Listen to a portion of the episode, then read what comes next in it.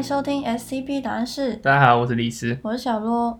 好，今天是清明连假最后一天，刷了四天的飞。我们今天来跟大家讲的是 SCP 四二三。这四二三它的代称是自插入角色，那它的 level 是 safe 级，它没有一个明确的外观啊，蛮有趣的。它没有一个明确存在的物理性质啦，那它只存在于纸本类的文字叙事之中，并且它可以自由移动到任何接近的书籍当中。大多数情况，它会用一个叫做 Fred 的名字，或者是类似的名称，然后作为一个配角来出现。你说它是出现在书或漫画或什么里面的一个角色名称？呃，对，但它不会出现在漫画，它只能出现在文字类的。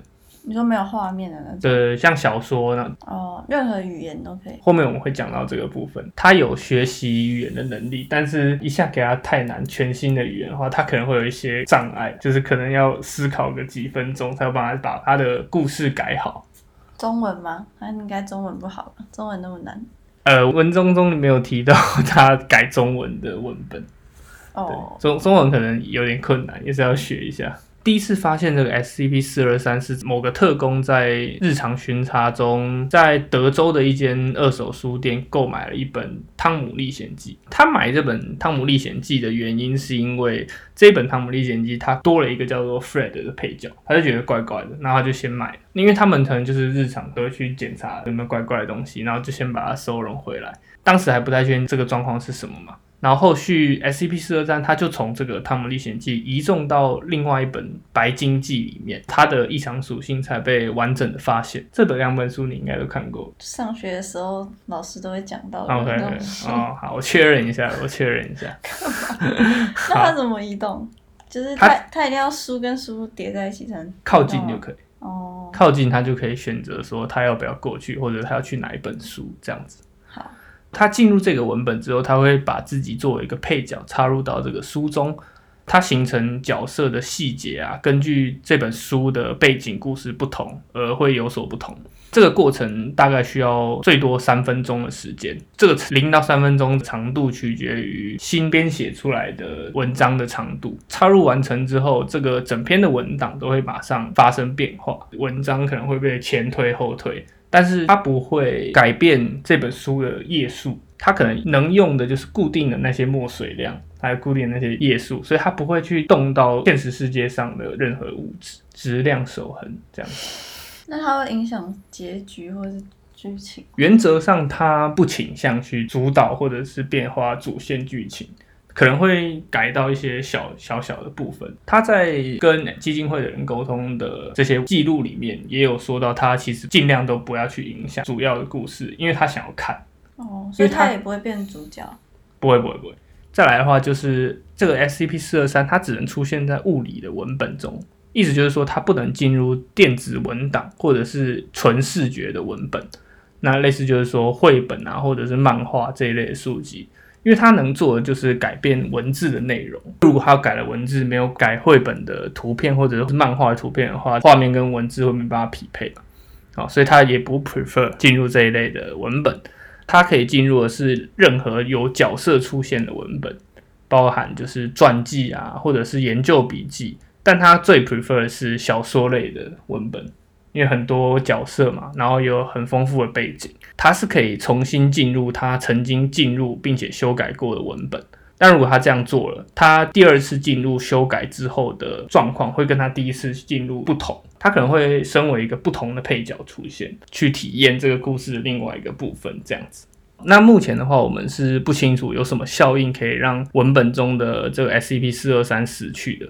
它会符合整个故事的背景，然后把自己安插一个不容易死掉的角色，整个剧情可能还是会顺顺的走下去，但它就是不会死掉这样子。它可以控制整个剧情嘛，它就不会让自己死掉。在这些很多测试里面有曾经让这个 SCP 四二三受伤过，因为毕竟如果我们的故事是主角一行人全部掉到火山里面，然后被烧死，那他顶多就是说他挂在一个 旁边石头上，但他还是会被烧伤嘛。但是如果它移动到一个新的文本之后，这些烧伤或者什么受伤都会直接消失，这样子，还有一个全新的角色，目前来说，SCP 四二三在被收容之后，大多都是表现相当合作的一个态度。那它唯一的要求就是越来越多的这个书籍文本啊，并且它也表现出对含有大量背景人物文本的一个偏爱。这样子的一个书籍可以让它更容易的插入文本，从不同角度去看一些精彩的东西。这是他原话，他想要看一些精彩的东西。这边研究员有一个笔记说，如果他表现不合作的话，推荐可以把他关到一本日记当中，直到他变乖为止。那他不乖是怎么样不乖？就可能不配合研究员想要让他做的事情，就可能研究员就要去什么很糟的书啊。哦，他有一种书他很不喜欢。就是意识流的小说，你知道意识流小说吗？嗯，就是我起床去吃早餐这件事，他可以写五页的那种。我知道。对，所以他其实就跟普通人的审美很像。普通人，我这样讲会不会有点冒犯文学家？会。就是呃，大众的大众比较愚愚昧的大众的一些对于文学，我不知道怎么讲他，反正他就是一个普通人啦。就他可能比较喜欢看，他喜欢看有趣的小说，这个不好说，他他他只会看文字啊。OK，如果你把这个 SCP 四二三引导进入一本日记。你就可以用书写的方式跟他进行沟通。你写了一个问题，他就会把答案附在那个问题的下面跟你讲，这样子，所以是可以跟这个 SCP 四二三进行沟通，并且它还是有至少人类等级的智慧，这样子。SCP 四二三就像刚刚所说，它不会对书籍的主线剧情大幅度的改写。所以我们会提取一些比较特殊的案例来说明四二三进入了书籍之后的状况，因为它其实实验记录里面有非常多非常多，但大部分它都是出现然后就消失，就是他其实去看一看状况而已。第一个的话就是《尤利西斯》，就是 James Joyce 的《尤利西斯》，它就是一本意识流的书。然后他一进入之后，马上就回到日志上，他说：“哦，这真是个坏主意。”就就发现说，还他跟意识流是非常不对盘的。研究员就做了一个笔记说，哦，如果他再不乖的话，可以考虑把他关在里面。接下来还有一本是《哈利波特》第六集吧，《混血王子的背叛》，J.K. 罗琳著的，大家都知道。就出现了一名叫做 Fred 的巫师，整个故事只发生了很少量的变动，除了在一段场景中，很容易把四二三跟本来就存在的一名角色搞混。你知道这个人是谁吗？不知道，就是卫斯理家的那个双胞胎兄弟，不是一个叫弗雷，一个叫乔治吗？嗯，弗雷的英文就是 Fred，所以他们两个都叫 Fred，就搞不清楚这是谁是谁这样子。可哦，对，应该是文字，因为他就每次到哪都叫 Fred，所以他们就有两个 Fred，然后就是搞混这样子。这个四二三他在哈利波特世界中是可以使用魔法的，但他离开了之后，就在日记上跟研究员说，能力他一定得在哈利波特世界里面才能使用。等他出来就没有办法用，然后给他一首打油诗，五行的打油诗，他也会表示说是又小又窄，没有合适的弹性空间给他发挥。毕竟他需要一个角色嘛，然后去经历一些事情。然后再来讲一下，希特勒写了一本书叫《我的奋斗》，注意这本书是德语的原版。四二三进入之后，在一分钟之内是没有任何改变的。就他可能花了比平常更久的时间去理解这本书，然后他就插入了数段跟一名不太重要持怀疑论，名为 Frederick 同事的评论，就是希特勒对这个人的评论了。语句是用德语写的，跟希特勒本来写的风格是基本上一致，但是有一些文法或者是语法的错误。在回到日志上之后，四二三就对研究员表示说：“啊，那实在是太难了。”表示说，SCP 四二三它是有自己的母语的，并且它在这之前是没有接触过德语的。那这个时候就发现说，四二三其实有一个能力，说它仅凭一本书就可以把一个完全没有接触过语言大致上理解。负责的博士就表示说，可能可以用这个四二三的能力来翻译一些未曾破解的文档。德语不是说是西方语言里面最困难的吗？我不知道，我记得是这样，我记得是这样。后面的话有一个蛮特别的实验，就是某一个研究员他写了一个故事，他写这个故事故意就是把主角的名字留空，主角是一个英雄，这个英雄是在一个都是女生的城堡里面。然后他要去做一些事情，保卫这个家园。从头到尾故意就没有写这个主角的名字。然后他给四二三之后，四二三就进入了，但他并没有带入这个主角的位置。即使这本书的名字叫做 Fred 的故事，就是书名叫 Fred 的故事，然后故意把名主角名字留空。然后看他会不会改写，把主角改写成自己。最后四二三没有把自己定位在主角的位置，而是把自己放在一个女王的助手。然后他离开小说之后，就在日记上面表示说：“谢谢你们提供给我这样的故事，但我不能这么做，我永远不应该当主角什么的。”对，所以在这个背后，可能本身应该是有一些经历，或者是他可能本来是一个正常人啊，或者什么的，发生了某些事情，让他变成现在这个样子。然后他也不会，也不想，也不能把自己当成主角什么之类的。但这个就是文档里面都没有去记录，就是让大家去自己去猜测、解读那些的。他的时间记录里面还有蛮多，就是 S E P 四二三跟其他 S E P 项目的交互申请，但这些交互申请都被欧五议会所禁止。那原因不确定，就跟大家举几个例子。第一个是 SCP 八二六美梦成真书架，这个我们之前有讲过。然后，因为理论上，如果我把这个装有四二三的日记，把它摆在这个书架上的话，我进去应该就可以看到他本人嘛。但是显然欧五议会就没有想要跟他坐下来喝杯茶聊天的意思啊。为什么？我不知道，因为其实他就是一个还没有出现过人嘛。然后。你也不知道跟他面对面的时候是怎么样，因为他可能在书里面跟你在不同维度的时候对你是很友善，但当他从二维变到三维的时候，可能会对你产生一些威胁啊，或者是他的能力其实会突破某种界限之类的。所以欧五其实派低级人员去试试看，但还是不能避免，就是说，就算低级人员死，还是无法避免，就是说他已经从二维来到三维这个事实，可能就会造成一些不可回溯的影响。再然后还有一个是 S C P 七零一翼王的悲歌，这个翼王悲歌它是一个 O G 里德级 S C P，我大概讲一下，然后我们可以猜一下 为什么它被拒绝。翼王悲歌它是一个有点像马克白啊，或者是罗密欧与朱丽叶的那种歌剧的悲剧。这个剧本在被演出的时候，有一定的几率它会造成观众跟演员精神错乱，然后互杀自杀，同时会导致一个。SCP 七零一之一的出现，这 SCP 七零一之一长得很酷，它全身就是包绷带，然后反正很酷。它会在第一幕的中场的时候出现，但不会被讨论。第五幕的有一个宴会的场景之后，他会完全出现。他会以一个被绞死的国王的角色加入表演。他出现之后，演员就会开始自相残杀，或者是自残自杀。有时候会使用一些凭空出现在舞台上的一些棒子啊，或者刀子砍来砍去。观众也会爆发很多骚乱，观看者也会开始随机攻击他们面前任何人。即使他离开了这个歌剧院，也会继续维持二十四个小时。为什么禁止了四二三进去七零一看看呢？首先，四二三没有表现出明显的精神抵抗能力。七零一是一个有精神影响力的文本嘛，可能会让这个四二三被污染。让他被污染之后，会不会他被七零一污染之后，他就带着有点像七零一的这个病毒进去各种不同的书，然后把全世界的书都变成七零一这样，那不就 GG？显然就不是一个很明智的决定嘛。我猜测啦，就我猜测为什么不让他跟七零一做交互的原因。接下来再讲一个 SCP 一四零未完编年史 Cater 级，这个你有印象吗？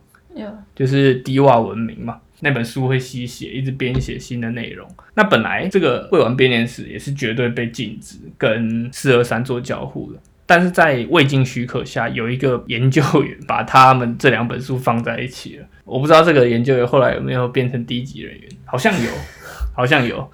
放在一起之后，这个 S C P 一四零就未完编年史这本书，它就以十二秒填满一页速度，快速的出现文字，一直到四二三回到他自己的日志之中。他回去日志之中之后，一四零上面的文字就消失了嘛。在这之前，一四零吸血产生的这些文字从来都没有消失过，并且四二三也不会去增加那些书籍的文字，所以这是一个蛮特殊的状况。四二三就在日志上面表示说，这个是非常痛苦的一个体验，并且感觉像是在被撕裂一样。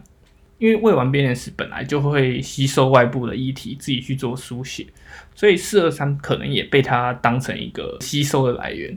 四二三被强行逼迫书写了一阵子。导致他产生这样的一个撕裂感，但四二三的书写是带有他自己的意识的，然后也有一个特性，就是说离开之后是没有办法保留的。四二三每次离开，像他离开《汤姆历险记》的时候，那本书就会变回原样，也因此就是这些书写内容啊，不见得是迪瓦文明想要的一个发展方向，所以一四零就没办法，并且也没有必要去留下四二三写的这些内容，大概是这样子一个意外的一个收获，收获嘛，一个小故事，对，但是也导致了一个新的低级人员的产生，真棒。后面还有一个关于销毁的提案，就是说我们要怎么去把这个四二三销毁，因为它都是活在他自己完美控制的一个世界嘛，所以要把它销毁是很难。虽然我不知道为什么他们想要把它销毁，它看起来很可爱啊，对吧、它就是一个小小的东西，在那边动来动去，对它不会，它只在文字里面而已啊。对啊。但我不知道啊，他们就是有这样的一个提案。这个提案就是用一个 SCP 五八三死亡录像带，听起来很屌。它是一个 OG 里的级的。那这个 SCP 五八三是一个 Sony 的彩色系六十到九十分钟的小型 DV 录影带，旧款的那种黑色的，很像大型录音带的那种录音带。对，好，应该很有效的一个解释。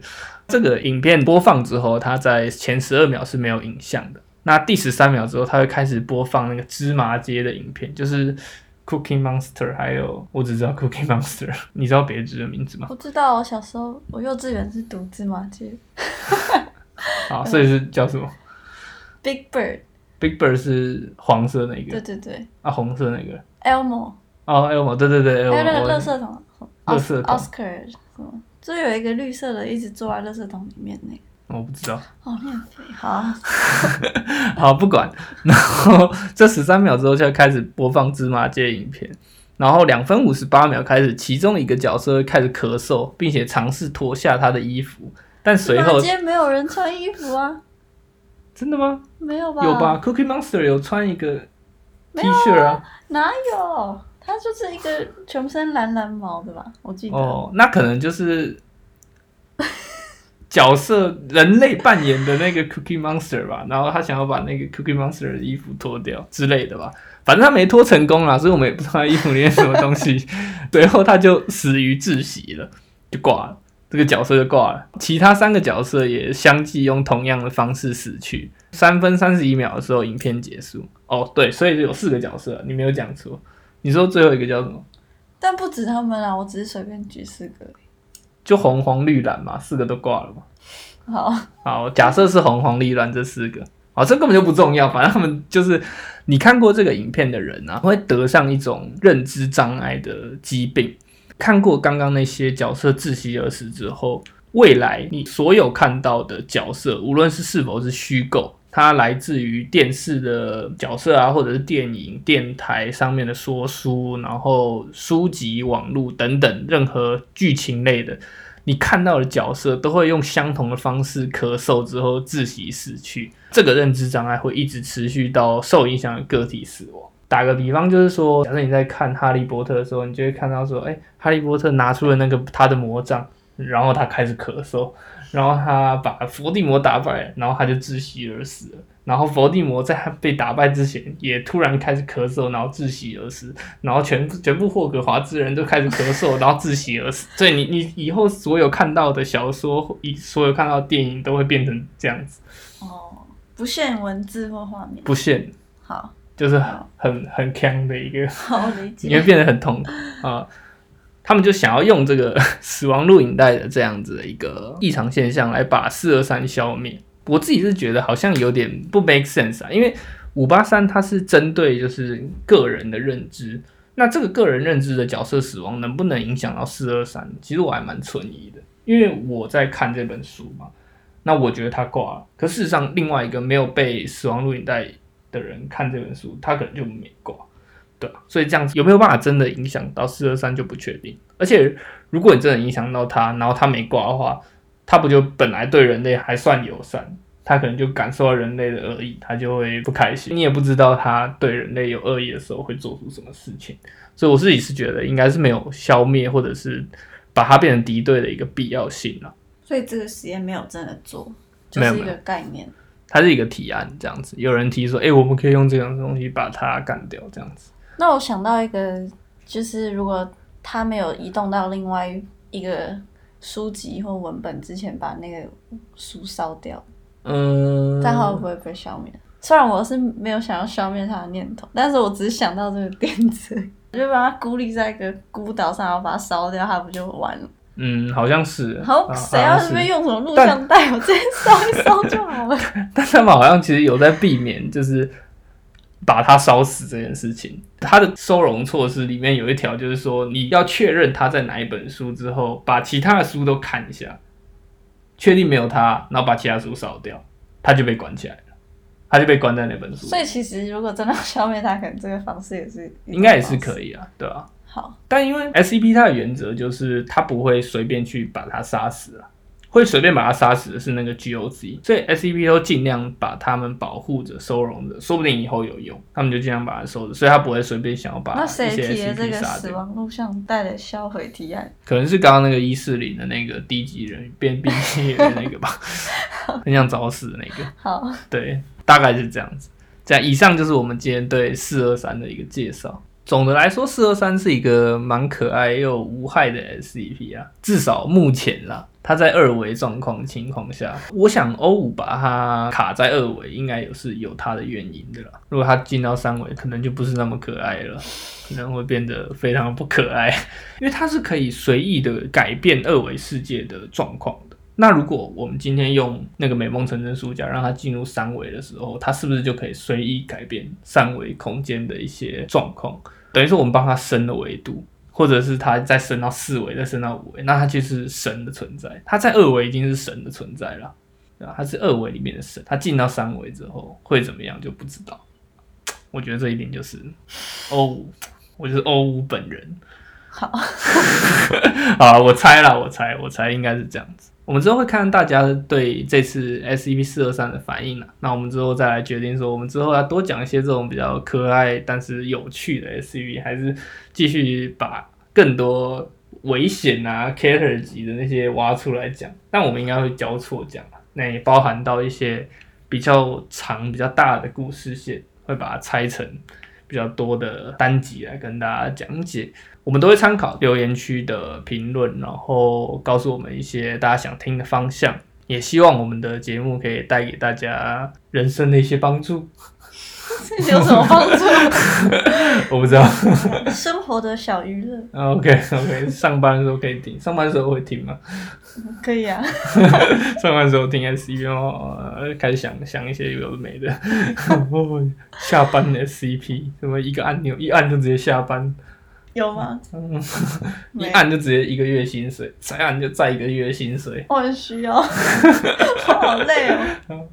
我拿到这个 SCP，我就日更，我日更，我每天按一下，然后我就来跟 SCP，好不好？好 所以首先先给我，好，啊，以上就是我们这一集的内容，好，我们下期见，拜拜。拜拜。